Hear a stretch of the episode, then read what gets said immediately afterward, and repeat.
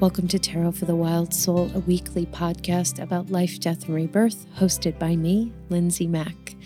Welcome. So lovely, as always, to connect with everyone here on a weekly basis. Um, I'm going to come in hot. Well, first of all, this is an Ask Lindsay episode, an episode where you send me your questions and I, I offer you my answers. Um, so we'll get to that. I have a couple of um, a couple things to share about the energetic weather right now, as well as some enormous announcements. So please don't skip. Stay tuned because you'll want to hear it. I promise you. Um, but I am going to come in hot uh, and just say that we are in an in between time with these two eclipses. And it is a total nut slapper. And I hope that everyone listening to this is taking care of themselves. Um, we are working with expansion, ascension, upgrade energy. And what that often can feel like, although it doesn't have to feel like this, is getting triggered, having old traumas surface, having physical, emotional, psychological pain. Um, and specifically around that arena, headaches, nausea, stomach aches, body pain, um, really intense dreams, usually sleep being disturbed. Um, what is a very telltale sign that you're going through kind of upgrade hangover right now is if you are working through something that you were so sure that you had completed or you can't believe you're still working on. If it kind of feels like something quote came back or you're still working on something that you thought you'd be finished with like that, you're you're in it. Um, the space between two eclipses, the function of an eclipse is to promote really rapid growth and expansion in a really short amount of time. Um, eclipses also bring everything up to the surface. So, this is um, a time to really be soft, a time to really be kind with yourselves, a time when it might even seem like annoying the level of self care you might have to employ with yourself. Um, if that's the case, I have nothing but compassion and, um, but please do um, just stay hydrated, nourished. Um, yeah, it took me a minute to kind of like remember um, and also um, all the aspects and uh, with Pluto, and it's it's a big. It's just a really big upgrade time. so if you're feeling it, you're so not alone. There are a lot of us feeling it right now. Everybody's feeling it from a little bit of a different perspective. So just be really gentle with yourself during this time before our next eclipse, which I believe is the 20th of January. apologies if um, I got that date wrong, but yeah, woo, big space. Um, really a space to clear out stuff that's not meant to go forward with us in the rest of our year. And so, in order to do that, we have to, it's like things are getting dredged up that are so intense. But it's not because we did anything wrong. It's just simply the illumination of what hasn't served for a long time. And now we're finally just seeing it. Um, and speaking of apologies, I would be remiss if I didn't say this.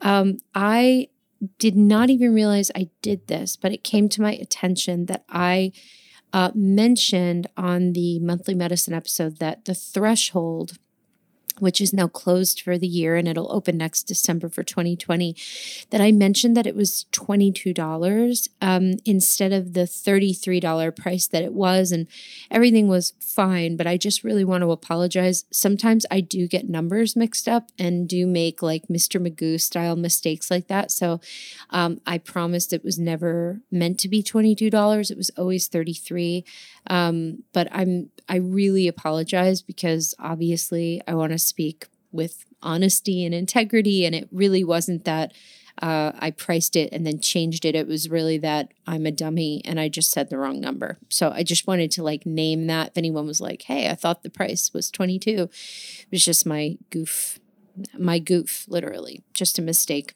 Um, So I'm sorry about that.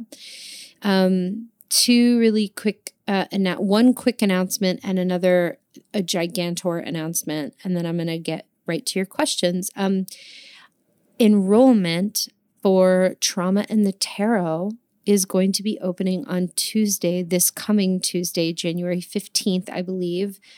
Um, hopefully, my dates are right. now I'm paranoid about my numbers. Um, this offering, Trauma in the Tarot, is based on the podcast episode called titled the same name that was and that podcast episode was based on a class that I taught um, at New Women's Space in Brooklyn and at Otherwild in Los Angeles.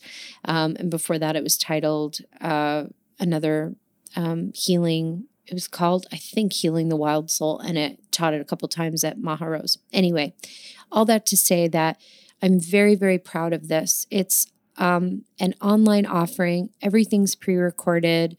It's three hours of lesson material. um, it is completely um, self guided, which means that you can purchase Trauma in the Tarot. You get to keep it for life. Um, you get to go through all aspects. There's no live portions. There's a big two hour and 15 minute deep dive into how to utilize tarot as an anchor around processing and healing trauma in our relational aspects of healing trauma. Um, and then there's another kind of like 35 minute um, additional course to kind of um, offer some supplementary material on the tarot as it pertains to trauma. And it's pretty interesting. I've never taught about uh, that concept before, and I'm excited to share it. And of course, the offering comes with a PDF that contains um, spreads, concepts, exercises, um, uh, all, all, manner of things. Uh, and I'm really hoping that everybody loves it because it's um, so much content for the value. Um, and I'm very proud to announce that Trauma in the Tarot is uh, $44, and that that is uh, de- it is definitely $44. Um, there will be a payment plan. There will be scholarships, at need scholarships for people who need it. There will be sponsorships. So if you'd like to gift trauma in the tarot or you're feeling blessed with abundance and you'd like to offer some money for at need folks to be able to um, have it, it's there for you and um, that will that will be there. And a portion of the tuition that we receive for trauma and tarot are going to some really great um, charitable organizations which is going to be a continual thing from now on for um, tarot for the wild soul uh, to give back in that more official way. I've always donated but now um, it's been really great to be able to pick places that were officially on paper donating to, which is awesome. Uh, so that opens on Tuesday. I'm really excited. It's like um, a huge, uh, of course, there's like a little bit of crossover with the subject matter in the podcast because the podcast is based on a class. But this class really um, refines the material, it goes way deeper, it's a lot more organized and structured, and um, provides a lot more clarity on like how to do these things. Um, and it is not a recording of the class I did of trauma in the tarot over the summer. It is a, a whole different thing. So I hope you like it. And here's my big announcement. this is a little bit early to make this announcement, but I want to start um, mentioning this because I don't want people to miss it. So I think most listeners know that every year my team and I do uh, an eight week course called Tarot for the Wild Soul that is a eight week immersion um, that teaches people how to read tarot from a soul centered perspective, basically how I teach it, kind of the things you hear on this tarot on this podcast. So uh, we've done it um, for two years now, and we do it in the fall. And uh, I have come up with two, one specifically brand new course that uh, I puzzled over and puzzled over and was trying to get it to fit in the spring, and it just didn't work. Um, it didn't want to be in the spring, and it took me a little while to realize that the brand new course that will be announced way later in the year kind of wanted to be done on Halloween. so I, the long story short, um, it really became clear to me that Tarot for the Wild Soul as a course really has always wanted to be done in the spring. And so um, we are actually doing the big eight week course again in March. And it will be in March from here on out. So we will not be doing it again in the fall. It will not be in the fall anymore. But if you missed it, this fall, uh, this past fall. Um, you'll get a chance to do it again. Um, and we are actually going to be opening up scholarship applications for the big course on February 1st. So if you are someone uh, who needs or desires or would like assistance, um, we have uh, and will have information about scholarship apps um, on February 1st that are going to go up with the course website and a fresh trailer and all kinds of different things. This year, last year, we gave 22 scholarships out, and this year we're doing 28. And uh, another really exciting thing that we did last year that we're going to do again this year is like uh, with Trauma in the Tarot, we are going to do sponsorships. So that means that, again, if you're feeling blessed with abundance, you can donate to that scholarship fund. And last year we were able to admit many students who remained on the wait list who, for one reason or another, were not um, initially offered a scholarship. They were able to attend based on folks' immense generosity. Uh, we were able to get decks for at need people, supplies, books. Um, this year we don't have uh, we're not doing required reading so there won't be a book fee or anything. But um, yeah we're so excited and i just wanted to share it and uh, in one way apologize in advance because um, it's like lame to promote but i promise not to do i promise to do the exact appropriate amount of promotion. Um, but yeah, Tarot for the Wild Soul is going to be happening. The course is going to be happening in the spring from now on and is going to uh, run from March 21st, the equinox, to I believe May 9th. Might be the week after. I think it's May 9th, whatever eight weeks is, if you count back from um, March 21st. Uh, there's a lot of different stuff. We have eight bonus contributors for this year.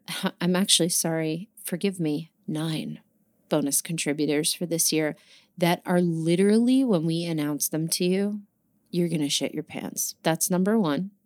Number two, there's hours of new material.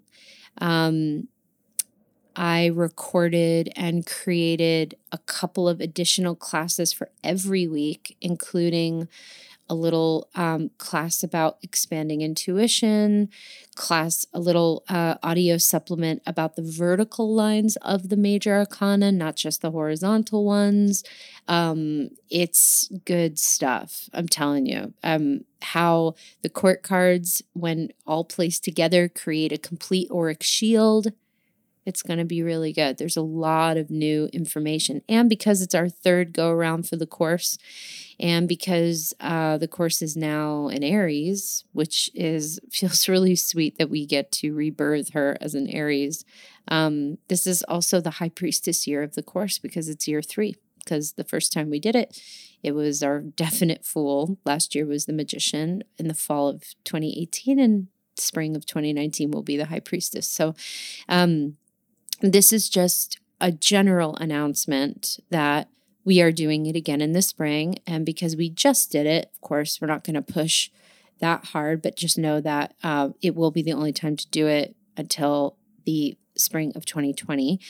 Um, and for anyone uh, who is in need, wants to work, learn a little bit more about how to do tarot in this way, how to learn tarot in this way, all of the information about scholarships, syllabus, and uh, all of the amazing kind of new things about the course are going to be up on a website page on um, February 1st. So we're really excited to share that. Now that I've said that, I think that's all I wanted to say. Um, that's it. So let's go to questions. Okay. Sydney, and by the way, sorry, I'm always doing that. Okay. So, sorry, I need a sip of water. Um, if I'm not, if I didn't answer your question this time, we keep a spreadsheet. We will either do it at, an, at a later episode, or you're welcome to send yours in again or send in a different one. Just know that we absolutely do dip into older questions. Um, some of the questions that we ask um, are more appropriate to be emailed back to people versus read out loud. So just know that if you asked and it didn't get answered, most likely it will at a later point. So, on to questions. Sydney asks, what does it mean when the same card keeps appearing in multiple spreads over the course of a few days or several weeks? This happened to me a while back, and one card kept showing up no matter what question I asked. In different spots in a mind body spirit spread, a past, present, future spread, the Celtic cross, and even a number of single card draws. I know I'm shuffling my deck, and there doesn't seem to be anything physically different with the card bent, torn, water damage, etc., to make it more prone to being pulled. For reference, my card was the Hermit.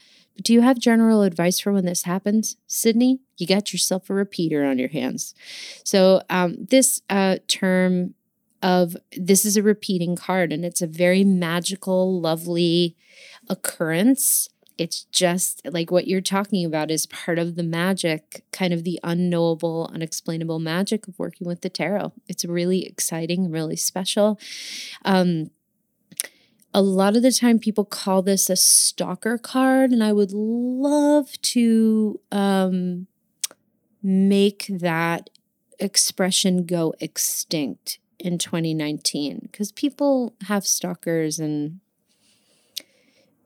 it's why. Repeating card is perfectly fine. Um, i'm not here to judge you if you use that term. Uh, we've all used it. I've used it but it is it is harmful to some. So I invite everyone to, um, I invite us all to move into uh, repeating cards 2019. um, so, Sydney, what that means is uh, a couple different things. There's a couple different ways to interpret getting a repeating card um, in all those different beautiful synchronistic ways. The first is that you are in the energy of the card and you might not be aware of it. And it's inviting you through repetition to pay attention to what you're in. When we're in the hermit, it means that we're really being invited into a kind of an inward looking time, a sacred pause. Sometimes the hermit is a giant invitation into non action as far as like making plans, booking flights. And sometimes when we pull the hermit ad nauseum, we're kind of trying to push something uh, that might not be ready to to get pushed. Um, and so it's a gentle reminder to go one step at a time. So sometimes it's that we're deeply in a spiral of a certain energetic frequency of a card, and maybe we're not super aware of it. And so it's a way for that card to remind us hey, I am here and you are still working with me. The second way that we can uh, look at a repeating card is that it's just simply letting you know you're in class with me and you're not missing it. So sometimes when we get repeating cards, it doesn't mean we're missing anything. It just simply means that we're in a master class with this kind of energy. And that, Sydney, and anyone else listening, that is actually how we begin to really learn the tarot in our own way with great intimacy. Is when cards come up like that for us and we follow them and we honor them and we go, hey, you showed up again. I want to talk to you. Talk to me. Guide me. Show me what it is to live a hermit centered life. What does that feel like? And then you kind of step into the feet of a card and you let it take you. So it's a really beautiful thing, but it either is a gentle reminder to you to let your life choices be supported by the presence of that card, or and or that you're in a kind of master class with that card that it is working with you and helping to kind of massage its essence into your life in some way.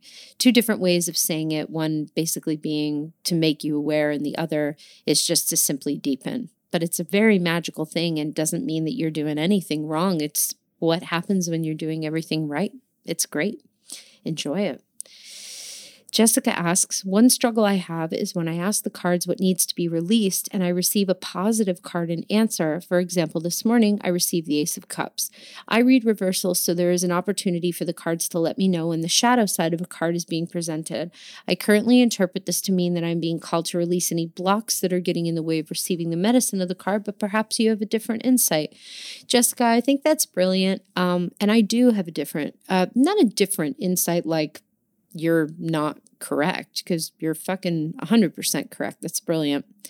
Um, my one addition to your brilliant knowing is to invite you to consider that uh, because your question is one that I jumped at answering because my students ask me this all the time. And I think that this is a really vital, important question that begs to be repeated, asked multiple times, questioned.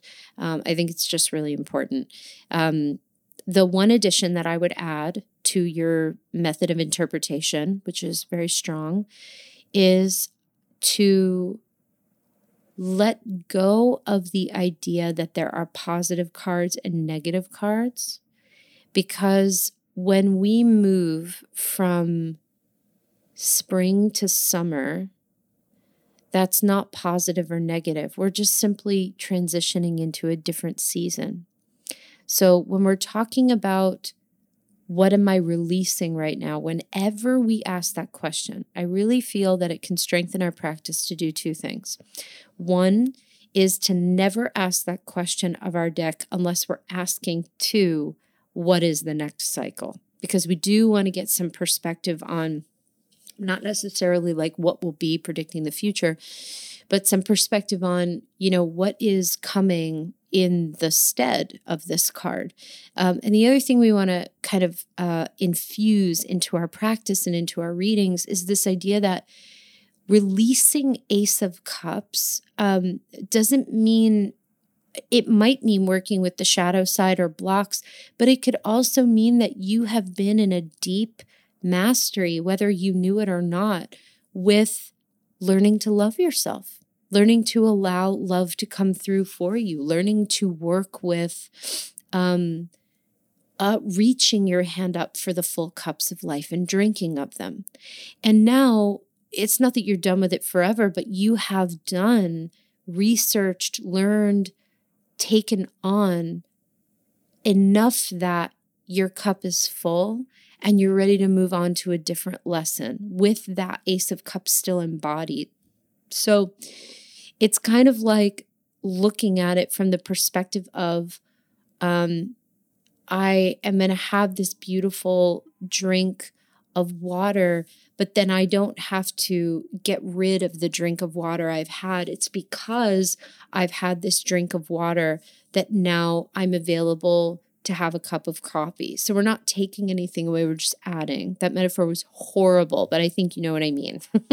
um, so that's that's the way I look at it. Um, is like if I'm letting go of a card that traditionally is termed, it's it's like because I understand what you mean. It's like there, you know, there truly are no negative or positive cards. They all bring medicine of some kind. But yeah, I mean, if we're releasing the Empress and we're moving into like Five of Swords, uh, I get it. you know, we're moving from, um, you know, one very different season to another because there's some people who really struggle with Empress as well. Um, just looking at it like, okay, I've gained nourished myself with everything Empress had to bring. And now I get to bring all that Empress energy to my work with Five of Swords, and it's totally fine. So that's how we can start to work with quote positive cards and releasing energies. It's just, um, it's actually because we've embodied the energy to the extent that we're being asked to, and now we're kind of utilizing that to move us toward the next uh, teachable moment with the card. That's just my two cents. Reba asks, I've just started to read for people on a professional level and I'm wondering if a contract is something I need.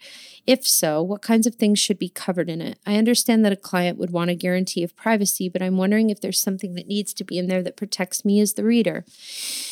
Reba, that's a good call. You can have a contract. You can also have terms of service that your clients have to click on, um, which I find is a very elegant way of doing it. That if your client is booking with you, you can have a PDF document um, or uh, like a list that in order for your clients to book through, um, they have to check that as a confirmation that they agree to abide by your terms of service.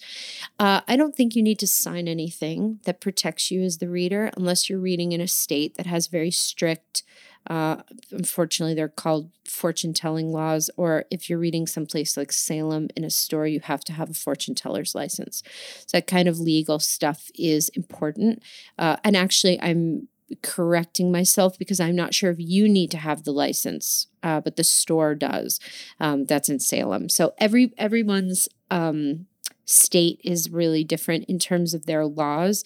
Um, but yeah, it's a great idea um, to mention in terms of service or in your verbiage that all readings will be kept completely confidential um, that you reserve the right to cancel a reading at any time that you that your client reserves the right to walk away um, that you don't give refunds you do. Um, just thinking about for yourself what your boundaries are really important and also just educating yourself on the laws and um, restrictions in the district with which you practice and how you practice, I think is really important. I don't think uh, you need a contract for your clients. I just think you can utilize um, your boundaries in um, a way that they can click before they book and pay. And if you're not taking your clients that way, I also recommend that too. You can use Acuity or Schedulista. It's a great way of doing it. Um, I don't think there's anything in there that needs to protect you as the reader. Um, but I know that some people might feel very differently. Um, you can also uh, assist yourself by reminding your client that um, part of the reading is that it is offering your client whatever empowered medicine they need to go off after you've spent your time together um, and do their thing to, to take that medicine and actually apply it into their life that you are in no way responsible for any decisions they've made. You're not giving them medical advice, all that stuff, you are um, more than welcome to do that. If if that is on your terms of service on your website, though, it also helps to protect you if you're looking for protection. Um, but uh, I don't.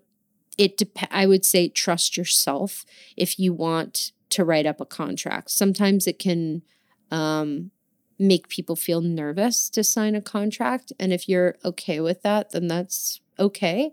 Um, but I would also say try to think of a way if you have some really important things that you want to just make sure are really understood between yourself and your client to just have that be presented in a way that they can click or whatever um, or just read before booking with you i hope that helps some other people might have advice for you um, and i would say uh, if you're connected to tarot communities on Facebook or Instagram or Slack or whatever, uh, Tumblr, wherever you wherever you may be connected with them, I would say um, ask around and see.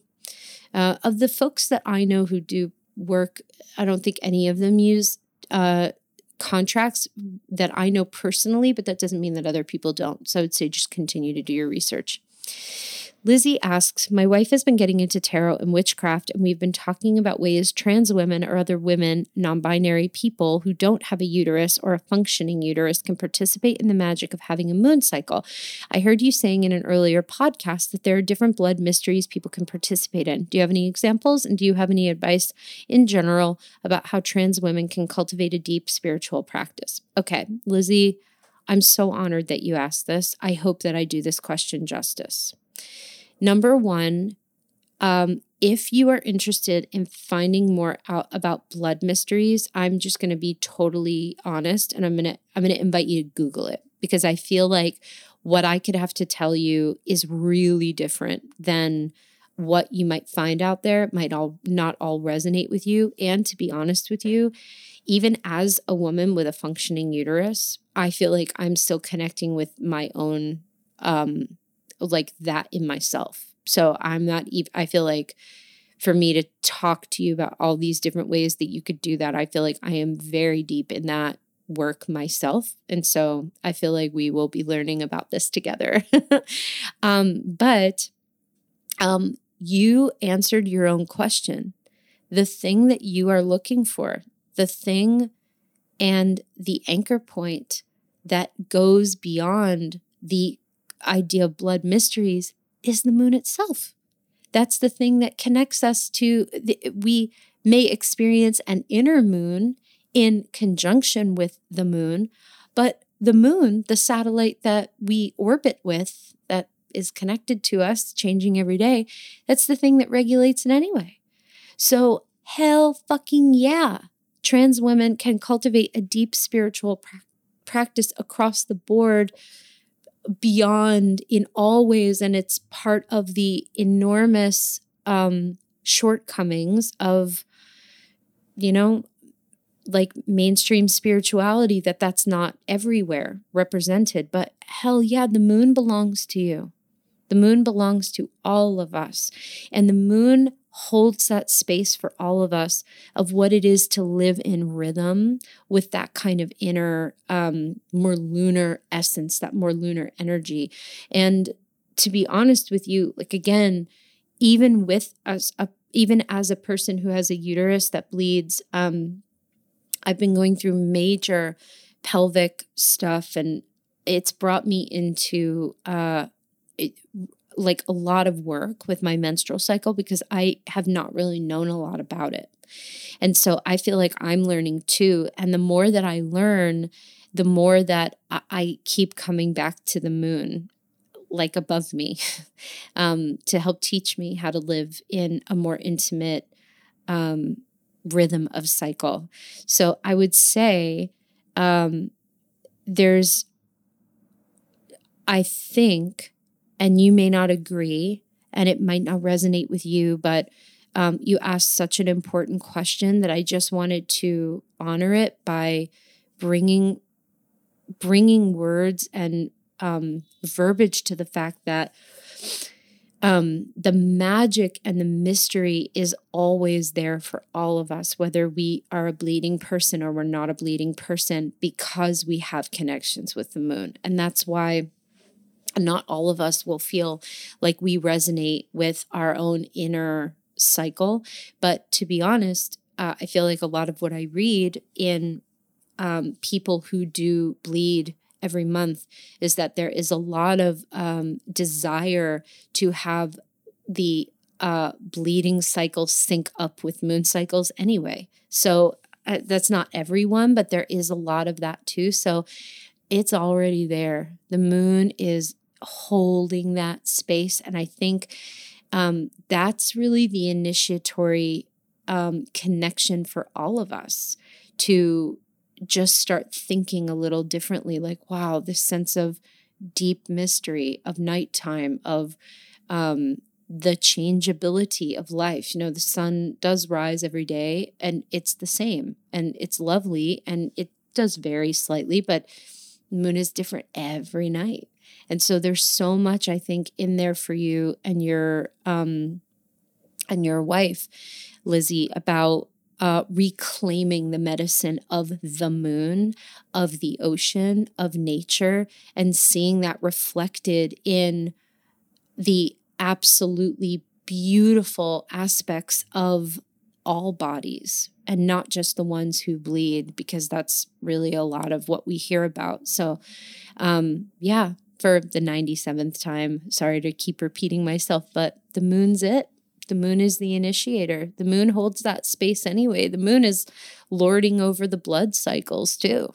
And I think that if there was a desire to go deeper into, um, like again, connections with your own rituals, I would say create them and and connect with other folks who are really longing to um, connect with that sense of cyclical magic and mystery that has nothing to do with um, bleeding, um, with or, or, having a functioning bleeding uterus, um, because I'm all about that too, you know, and I think that that's really important. Uh, and I hope that that helped. But yeah, it's there for you. There's so much there for you. And I would say, if anyone, um, I would say too. Again, I don't know how I would how I would get other people's responses to you and your wife, Lizzie, but um, I would say that there are some wonderful, probably other resources to. I mean, my mind keeps going also to connecting with the work of Sarah Gottesdiener, who does so much moon work and um, who uh, speaks a lot about um, the moon being for everybody. So I would say also check that out. But thank you for the honor of that question. Um, I hope I did it justice. Stephanie asks, How do you prepare yourself when you receive contractive cards? I pulled th- a 13 card 2019 spread, and it has some contractive cards Hangman, Nine of Swords, and a goal of mine for the year is to embrace the contraction rather than try to avoid or dull the discomfort. But how can I set myself up to make the most of those moments, to be kind to myself in preparation so that I get the most of the get the most out of those more difficult times.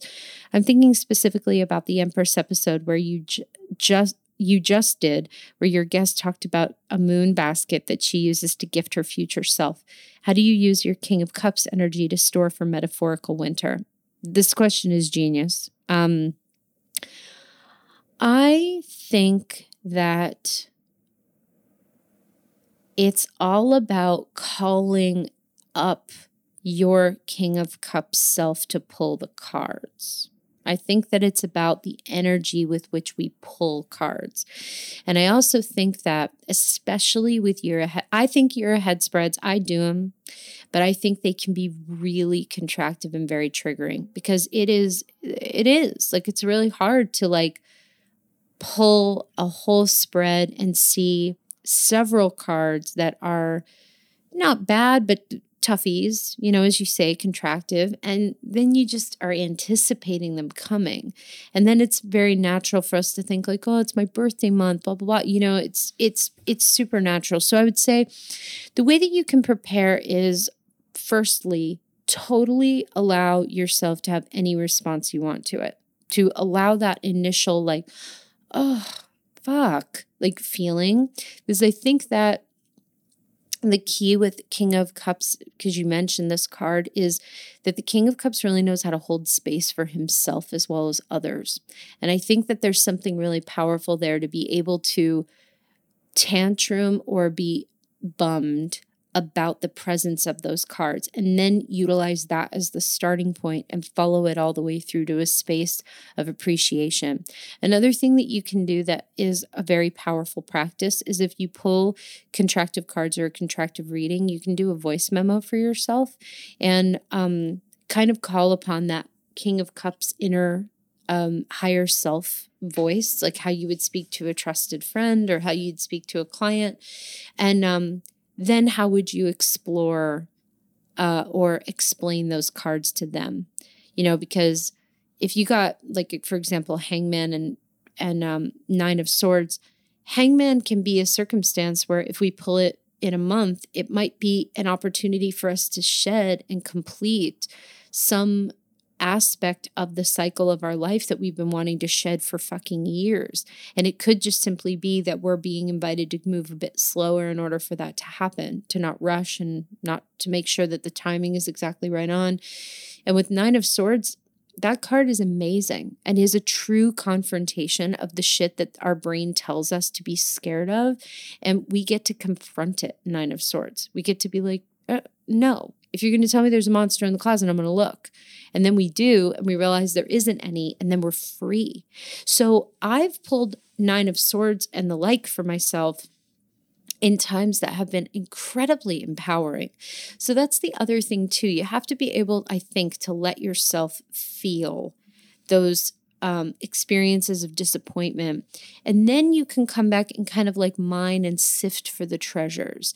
And then what's cool is that if you have contractive cards, then when they hit the month that you're in, then you can begin to kind of um, be like a little field researcher and you can say to yourself or whatever you know you can be like oh wow. You know i'm i'm um, in this energy this month and i get to learn about what this card is.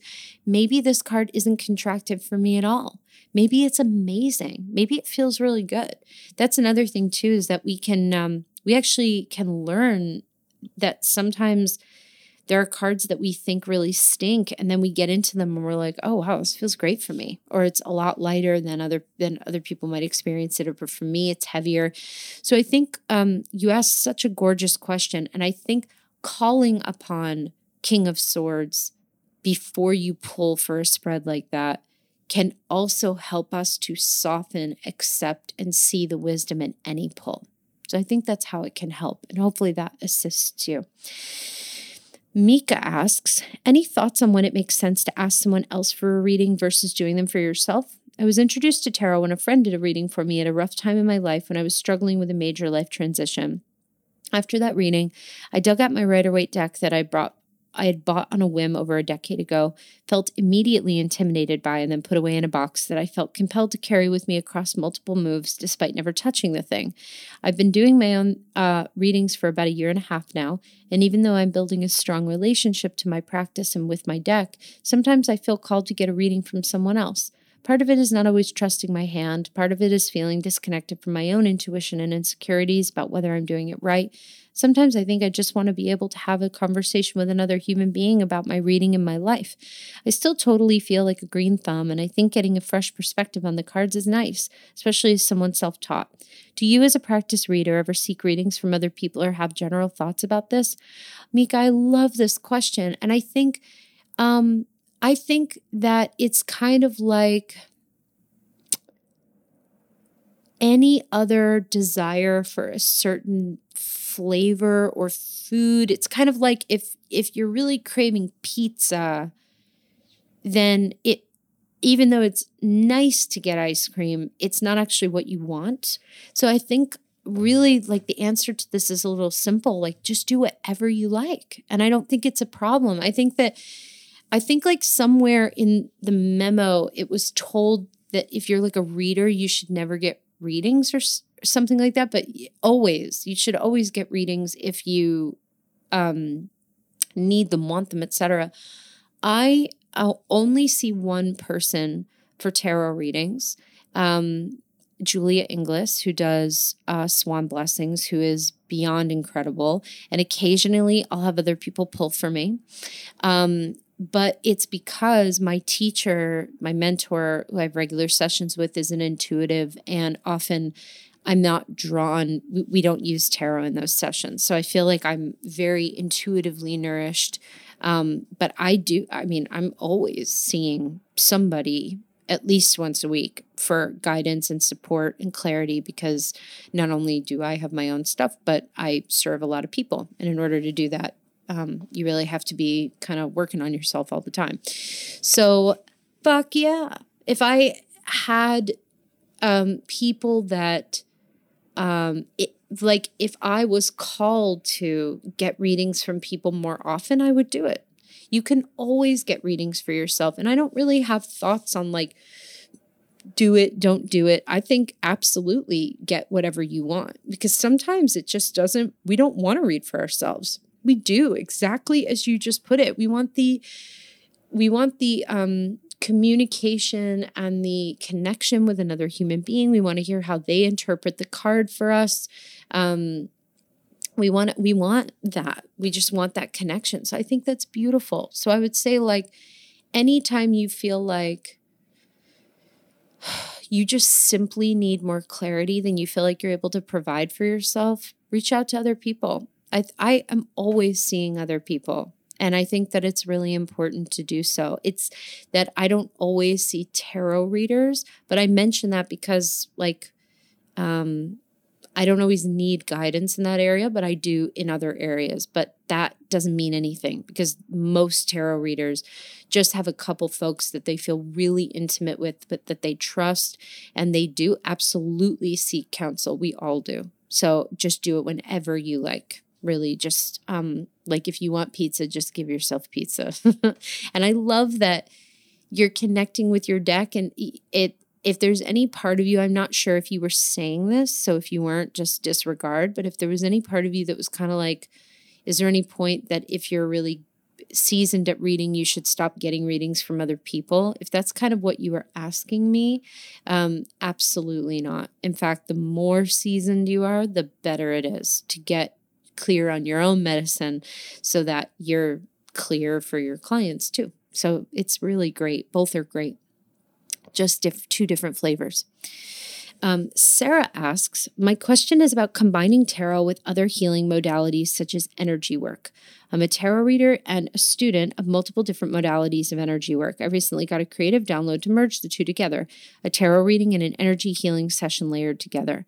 I'm having massive self doubt about how to go about doing this, mainly because I have so much respect for both systems that I don't want to, in some way, shape, or form, disrespect my tarot deck. As I write this, I'm already beginning to feel that it is a ridiculous question and concern. For some reason, though, this worry has prevented me from even playing with this idea in real life. It remains an idea. I'm curious about your thoughts on mixing with other systems.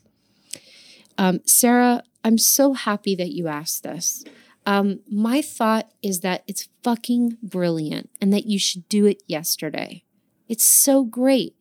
I also trust your contraction because I'm hearing your contraction around your big idea. And I want to really celebrate and pull that out and affirm that because all wonderful, fantastic ideas are accompanied with contraction, often emotional, psychological, even physical. Um, as the at the recording of this podcast episode, I have ringing in my ears. My head, I I'm running on a three day headache, and uh, am bliss blessedly feeling a little better than I did yesterday and the day before, but was sick. Um, and all of it was because I was recording trauma in the tarot, and it's super contracted. I'm scared to um like I'm so excited to release that offering. But oh my God, every time I do anything, I'm incredibly contracted. I don't think I can do it. I'm not sure if I can. It's a bad idea. People are going to hate it, blah, blah, blah, blah. Every time. So you have to kind of get used to if you have a great idea, it's going to bring up a lot of discomfort. I've never had an idea that's done really well that hasn't dragged me through the dirt a little bit. So I would say I want to bring that up to you because I want you to start I I don't have a, an attachment to this for you, but I would like anyone listening to this to start to pay attention to that rhythm within yourself because um, usually when the good ideas strike, they bring a lot of fear. Um, so I'm loving that, and it's okay that it's remained an idea. You cannot disrespect your tarot deck. It's not possible. They totally understand anything. They're open vessels. They don't feel disrespected. I promise you. Tarot loves to be paired with all kinds of different things. I know a few, a many people myself that weave tarot in with acupuncture, with Reiki, with tattoos. Like, and it's not to say like, oh, other people are doing that because no one will do it like how you do it. But absolutely, oh my God, tarot loves to be woven in with our soul offerings, loves it. It's just that it's so fucking scary when we have an idea and we think, do I have permission to do this? Do I have permission to bring my ideas forward?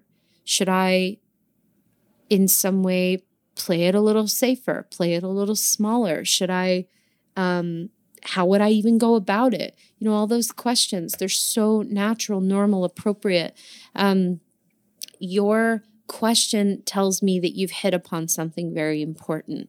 So I would say, breathe through your discomfort, keep bowing to what comes up, and um, take the first step. Because if you're because your question is you were curious about my thoughts on mixing tarot with other systems. I think tarot loves to be mixed with other symptoms systems. I think it's us that fears uh, who am I to take this tool and mix it around and pair it with other things, and who are you not to? Tarot belongs to everyone. It is the people's tool, truly.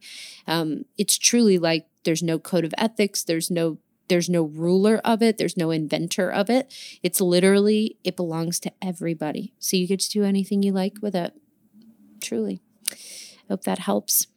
Um, Betsy asks In listening to The Threshold, I was reminded of a question that came up for me as I went through your Tarot for the Wild Soul course this fall. Something happened to my computer. There we go. You've talked about some of the importance of honoring honoring and celebrating rich thresholds of really taking time to pause, celebrate, and engage in some ritual act when we've gotten to a milestone of some kind, not just because we deserve to celebrate what we've achieved, but also because that moment of acknowledgement helps us to really process that a chapter is ended and that something new is ahead. So, my question is about realizing I passed a threshold without having that moment of celebration, seeing the ripple effects of that, and wanting to do something to address it now. I graduated with my BFA in 2015 after a pretty trying six years. At that time, I was in a pretty dark and lonely place. Very few friends were local, and I had severed contact with my father. My mom came to my graduation, and we had a nice dinner after, but that was it. How can we retroactively honor a threshold, particularly one that was felt so fraught at the time? Even thinking about it years later is painful. Um, uh, Betsy also just shared some really lovely words about loving uh, the the work, and I just want to um, say I I adore you too, Betsy. Thank you for your kind words. Um, I'll keep your words too, just for just me, um, in your little last sentence there. Okay, um, fuck yes, you can retroactively honor any threshold because time is elastic and moves in a flat circle, as True Detective would say. Um, you can do anything you want. Uh, we were, you know, just speaking a couple questions ago about, um, you know, the moon being the true like s- sense of blood mystery like literally making the tides move. Um, but to offer an example i attended uh, a couple of years ago something called a red tent, which is essentially um, a multi hour ceremony, honoring ceremony um, that gives bleeding people the opportunity to honor getting their first period in a way that they were never able to honor that um, because it is a big deal. If you are a bleeding person, it is a really big deal when you get your first period or moon. And it's very rarely celebrated, honored in any way. And I went because a really dear friend of mine was leading it. And I wept through all seven hours of it. I couldn't believe the grief. I couldn't believe the connections that I was making that um, I had gotten my first period in the Outer Banks at the house that my grandmother had over the summer that it was the same place that I got married in and the same place I went to that started to pull me out of some very dark like I had celebrated a lot of thresholds at that place and had never actually named it until I got to do that red tent. Um, we got to be seen, celebrated. It was a life changing experience, honestly. And uh, that to me, as soon as you asked this question, I remembered that red tent. And I can't tell you, like, I'm getting emotional just thinking about it, like how much that meant to me. And um, there have been times where, in very goofy ways, I've done that with my little kid. Like, for example, um, like when I was in the midst of some very deep child healing, and this is a very materialistic example, so please don't judge my parenting of my inner kid. but I remember like I was in deep child work, and it was a suggestion that was truly an amazing one from someone that I was working with at the time, which was to buy myself a toy that I had really wanted and never gotten as a kid because I grew up with no money. And so I did. And I was like 31 and I bought myself a puppy surprise. And it was amazing. And I couldn't believe I I just kind of couldn't believe how much of a healing gesture it was. So I invite you to ask yourself when you think about that threshold, what did it mean to you? What would you have most wanted for that day? Would you have wanted to cry, to celebrate, to like what would you have hoped to have? And then you don't even need to invite the people into your life. It, like, I don't know if you have any contact with your dad or But think about what it is that you would have wanted and then just give yourself that. And it gets to be whatever you want it to be. And I would even also say that it's possible that you could gather together a few of your really close, um, like your close mix who really understand you and do a threshold ceremony ceremony for the part of you in 2015 that fucking worked their ass off to graduate and to gain your bachelor of fine arts. Like that's incredible. So you can absolutely do um, honor any threshold any way you want especially the ones that are painful they belong to you and i would say um, think about how you can honor that graduation threshold for yourself and how can you honor the part of yourself that is in pain because you don't know if you can honor that threshold. So it feels like to, to me, two parts of Betsy really need to be honored the part that graduated and the part that feels like she might have missed the threshold. So I think both need to be honored, lifted, celebrated, loved up. And I invite you to think about what would honor, what would fill up both parts of those aspects of yourself, and then just simply give it to yourself. Thresholds get to look any way we want. We often think like they have to be like this deep ritual, and they can be, but it can also be like buying yourself a puppy surprise. So it really, really just depends. Like, what would you have most wanted? Um, even if it's going out to dinner with your dad and like telling him if you're speaking to him um, i can't remember i think you said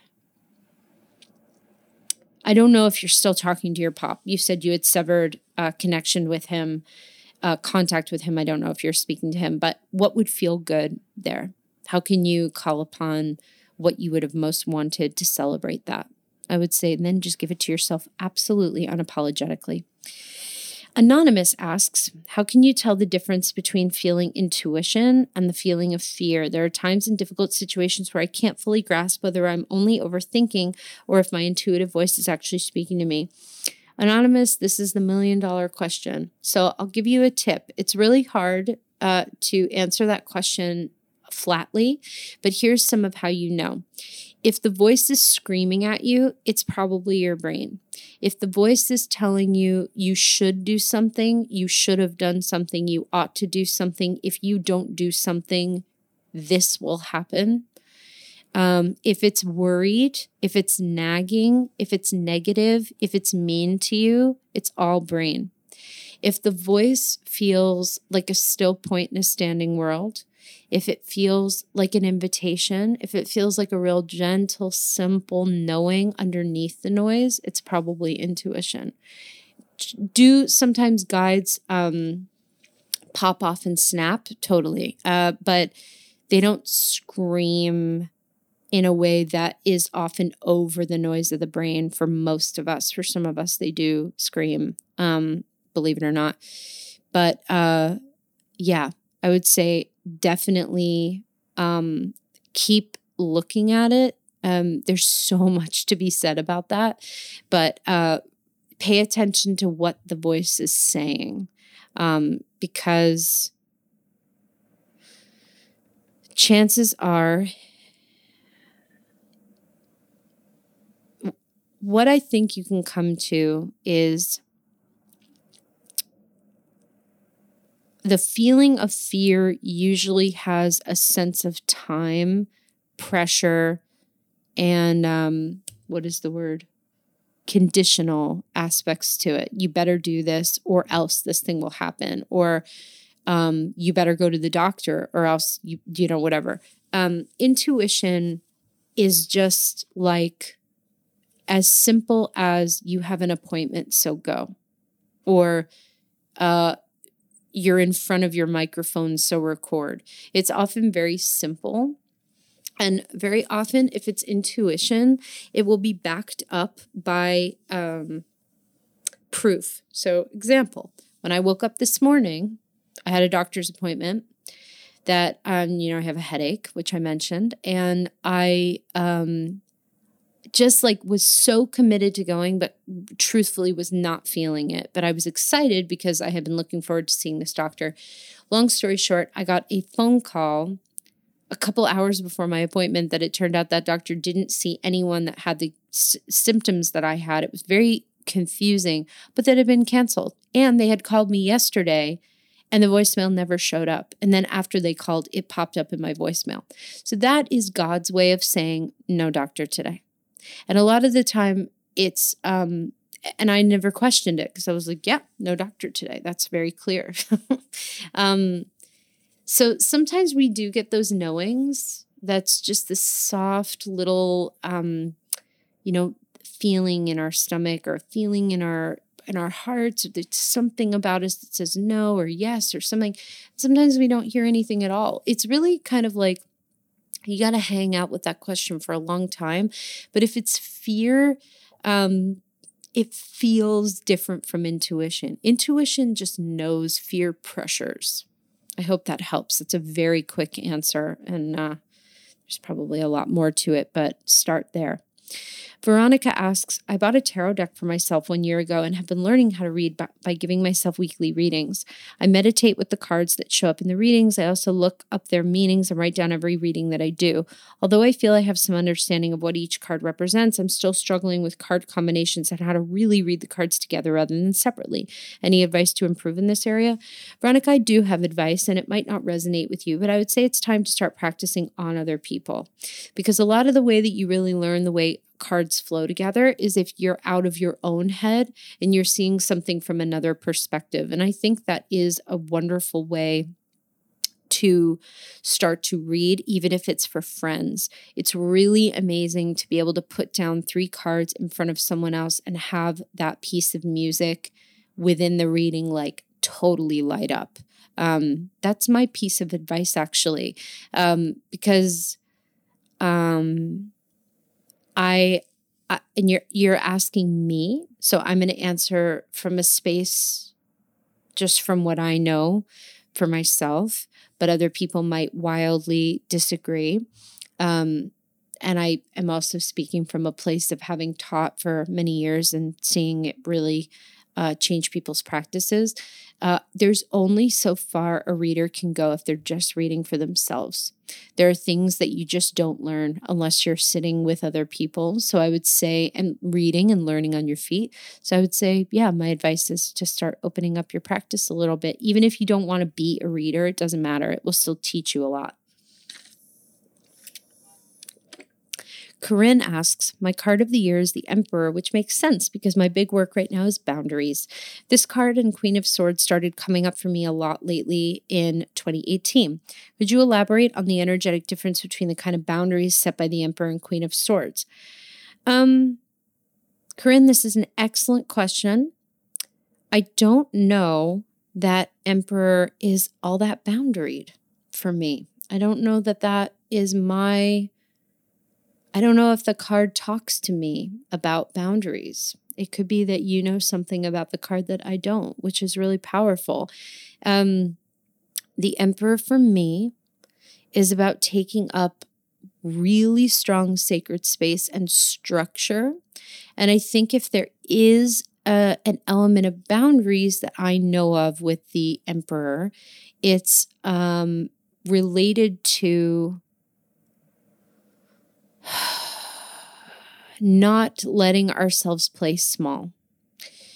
Queen of Swords, though, is a huge boundary keeper and uh, is very connected uh, with boundaries for me, um, insofar as the Queen of Swords being an embodiment of boundaries. So, whether that's verbally, energetically, the, the Queen of Swords helps us to create lines that people uh, are not invited to cross. So the Queen of Swords kind of asks us to post the property and is really powerful and intense in the keeping of those boundaries. Um, it's kind of like really deep mother, uh, not even mother, but caretaker vibes, just like no fucking way.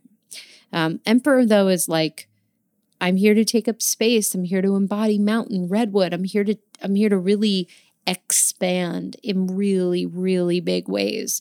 Um, but I think you're I think you probably are onto something with your own journey of boundaries in your connection with the emperor.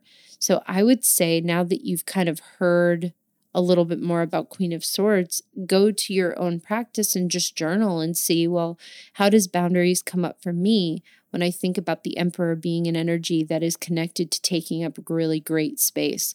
Are there really important self care boundaries here for me? Are there really important um, needs that I have when I teach? Like, do I need to up my self care? Do I need to have a much richer um, home life? Uh, in terms of my practices and how I care for myself, and you know, in order to take up that space, or you know, an enrichment in some other area, because I think, again, like it doesn't really matter that I don't think of the uh, emperor as having boundaries. I think it really matters more that you do which is wonderful. So I would say just explore what you feel like that means to you based on the meaning of that creation of structure and of um, a container so that we can expand. Um, and if you're connecting Emperor to boundaries because of its uh, connection with the number four, uh, some of the fours do work in creating proper boundaries, but what I would say is consider the word container. How can we create the container to have ourself really fly and flourish to get what we need so that we can go out in the world and do what we need to do? In that way, I guess it is connected, could be connected to boundaries. So maybe that helps. Um, Emma asks, as our final question for the day, my question relates to how I can best work with the winter season in terms of my business. It feels like I should be hibernating, reflecting, resting, and waiting till it's time to bloom again in the warmer months. But reality is, I need money over the winter. How can I work in winter and still be abundant in my business? Oh, sorry, I hit the mic. Um, Emma, I would say, I mean, I'm working my titties off right now. so I feel like maybe I'm the bad, maybe I'm a bad person to give you advice on this. I um I feel like there's a lot of room to explore what it means to work or not work in winter. I really do. I think there's a lot of room to say to ourselves that we can work and be abundant in our businesses in all seasons and work at a rhythm that honors our particular bodies and where we'd like to be at any given time. Um, so, basically, in English, what that means is that your winter might be a super expansive time for you. So, it could be that, like, that's where you have your Capricorn in your house. You know, that, that might be where Capricorn is in your chart. It might be where Aquarius is in your chart. So, I totally hear you that living seasonally um, is a time when we can really link our businesses up to that. I totally hear that. But I do think that um, there are more subtle ways of staying abundant while also shifting the rhythm of our work to honor a little bit more self care that's more seasonally appropriate. So I would say, like, still do your thing and be a badass. Just um, shift the way you care for yourself and relate to the season at any given time. And hopefully that helps you. It's a great question. Beautiful questions this month. Um, thank you so much for writing in to Ask Lindsay. Again, if your question didn't get answered, it probably will eventually. Thank you so much for everyone who wrote in. Um, take really good care of yourselves during this next week or so. Um, next week will be an interview with a really amazing guest on an embodiment card. I'm so excited to share. Again, Trauma in the Tarot comes out on Tuesday. Um, probably the link will go up in the morning at some point in Eastern time. There's an unlimited amount of spots, so if it's not open when you wake up, it will be open eventually. um, thank you so much for listening. Be well, and I'll talk to you all next week.